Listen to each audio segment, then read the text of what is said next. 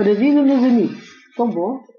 Olha, aqui estou eu, uh, mais um episódio da minha arte, minha, a nossa arte de viver, uh, deste podcast que tem tido uma projeção internacional curiosa. E dá-me gosto porque os conteúdos eu pretendo que sejam positivos e que levem o nível cultural das pessoas enfim, não sou propriamente uma professora na, nessa área, não estou organizada, não tenho um, um plano, é um bocadinho à deriva, mas sobrevêm ideias de coisas curiosas que são úteis ao conhecimento de toda a gente. Porque a cultura é o melhor que um povo pode ter. Um povo, isto é, uma nação, a cultura portuguesa, ter a consciência da cultura portuguesa é obrigatório. Porém, às vezes não se verifica, sabe-se lá porquê, não é disso que não vou falar de coisas negativas. Ora bem, hoje é, vou falar de, do café, o café, imaginem, na genética dos costumes. O café é interessantíssimo. Uh, pensemos que todos os nossos costumes de vida têm sempre regras, mesmo aquelas coisas do prazer, têm que ter regras. Para já, todos comemos, e porquê? Porque é que comemos? Porque temos fome e vamos buscar os produtos aonde, aquilo que comemos, uh, vamos buscar a natureza para cozinhar, mas é preciso haver cozinhas. Mas naqueles tempos super primitivos, não havia propriamente a cozinha, era passar pelo fogo. Uh, com os tempos, definiu-se outra coisa, a gastronomia. Eu estou a ser muito rápida, vou viajar no tempo uh, com uma velocidade imensa, mas o essencial a chegar ao meu ponto. Com os tempos definiu-se outra coisa a seguir a, ao cozinhar a comida, ao cozê-la, ao prepará-la, que é a gastronomia. E a gastronomia que é, é uma arte da civilização. Porque os países civilizados têm gastronomias próprias, cada civilização tem a sua. Mas para satisfazer sempre aquelas necessidades básicas. Uh, aparecem as diferentes receitas. Já livros de receitas, já filmes, etc.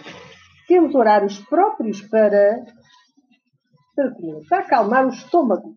Porque o estômago é que nos faz a fome. Depois inventou-se a mesa. Tudo isto vem de trás. Eu, não, eu podia desenvolver cada tópico, mas não, não pode ser para chegar ao, àquilo que falar. E à nossa volta, e à volta da mesa, não é à nossa, à volta da mesa onde nós estamos, é, sobrevêm os códigos, as boas maneiras, a solução e o desejo e a vontade de conviver. Portanto, uh, o que é que nós comemos? Vegetais, carne, peixe, o pão, o azeite, o vinho, tudo isto desencadeia menus, desencadeia uh, acessórios, talheres, pratos, copos, que têm histórias todas diferentes. Eu tenho isso em livros meus que publiquei, a vinda dos talheres, que a princípio era só facas, e nem havia colheres, bebia-se de tigelas, é, é tudo interessante. Mas sobrevém uma coisa que é mais, digamos, referência para os interessados na educação e na cultura, que é o saber estar à mesa, a arte de receber, inclusivamente. Pode ter fases difíceis da vida, mas saber estar à mesa com ou sem uh, convívios.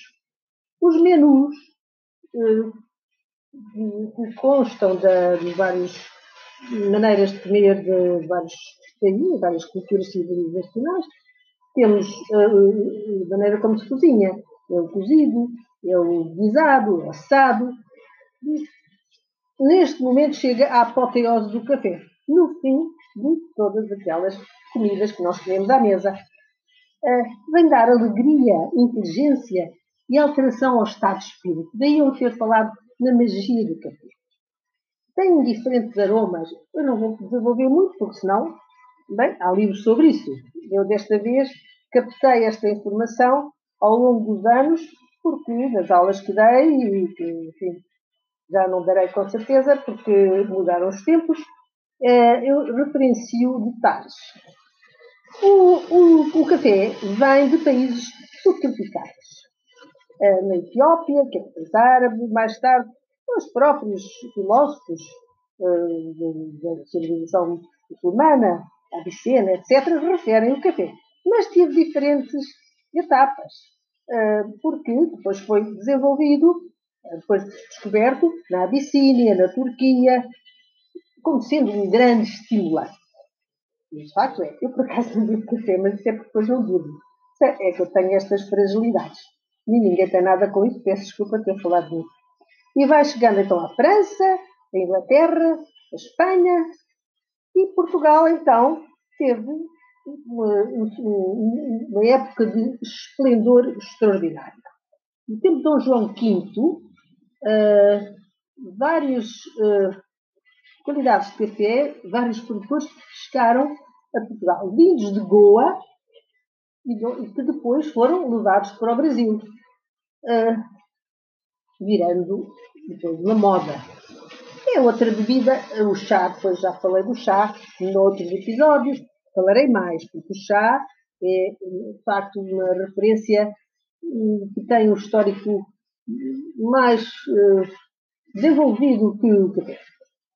Conta a lenda, como é que café apareceu neste mundo, conta a lenda que um pastor de cabras, nesses países tropicais, uh, tinha as cabras afastadas, que ele tomava conta e que elas não dormiam quando comiam um arbusto chamado capa. uh, tinha um poder, esse, constatou que esse produto tinha um poder mágico, como o álcool. O álcool, o álcool já vem na Bíblia, tinha um efeito apreciado. E assim como, por exemplo, agora estou-me a lembrar, das minhas derivas, o tabaco que sossega as pessoas, mas o café desperta. E à volta do café nasce uma vida social muito curiosa, muito diferente do chá, embora, enfim, sejam naquele mesmo patamar. Olha, em Veneza, quem não conhece, que já lá foi, o Café Florian, é o mais antigo Itália. Em Paris, o Procop, que é, ainda é um belíssimo restaurante, onde eu já não vou há uns anos, mas um restaurante, quando lá se entra, sente-se que os anos passaram por ali. Uh, em Portugal, nós tivemos vários cafés, eu não sei muito histórico, mas uh, temos cafés, como por exemplo, uh, em Roma também, é verdade, agora me estou a lembrar, o café greco, que é tão histórico, é tão maravilhoso, quem é que não conhece? Porque ali estiveram personalidades, é, é interessante, porque não é como aos museus, que os museus fazem pela, para contentar a burguesia que não tem palácios e ao menos vai ver as obras de arte. Mas os cafés não. Há o convívio, a simplicidade, uh, o imprevisto, uh, essa interação social e cultural que é, é muito curiosa. Mas há diferentes maneiras de fazer o café. Café de saco, café de filtro, de, filtro, de balão, de, de, de isso em casa, as cafeteiras, depois surgem os equipamentos, as chávenas de louça ou de prata, os pires, as colherzinhas, os açucareiros, ou não. Eh, e, e, passa a aparecer no fim das refeições, como já disse, durante o dia uh, ou nos tempos de lazer. Mas eu dizia que em Portugal, em Lisboa, falo mais em Lisboa, uh, o Nicola, representado até por famosos poetas portugueses, o Martinho da Arcada, aquela referência do Fernando Pessoa, que eu li, passeava muito, passava, passeava também naquela zona de Lisboa, ali no, no Terreiro do Passo. A brasileira que ainda hoje é procurada e tem uma, uma estátua do Fernando Pessoa à, à frente. Uh, era um ponto de encontro das figuras da nossa literatura. Já vos falei do chá noutros episódios, mas voltarei, porque o chá tem outra, outro patamar. O café é da África. Ah, e para terminar, já agora, e aliciar-vos para futuras abordagens, farei destas três bebidas mágicas, que é o café, veio da África. O chá, que nós trouxemos da China. E o chocolate, que era dito também bebida dos deuses, que os espanhóis trouxeram do México. Meus queridos melhor era impossível, é curto e é bom. Uh, tenho sempre gosto de falar convosco, espero encontrar-vos em breve com mais uh, com mais substrato, com mais informação que vos agrade. Muito obrigada e é sempre aquela alegria vos transmitir estas mensagens culturais tão divertidas e ao mesmo tempo tão importantes. Até breve.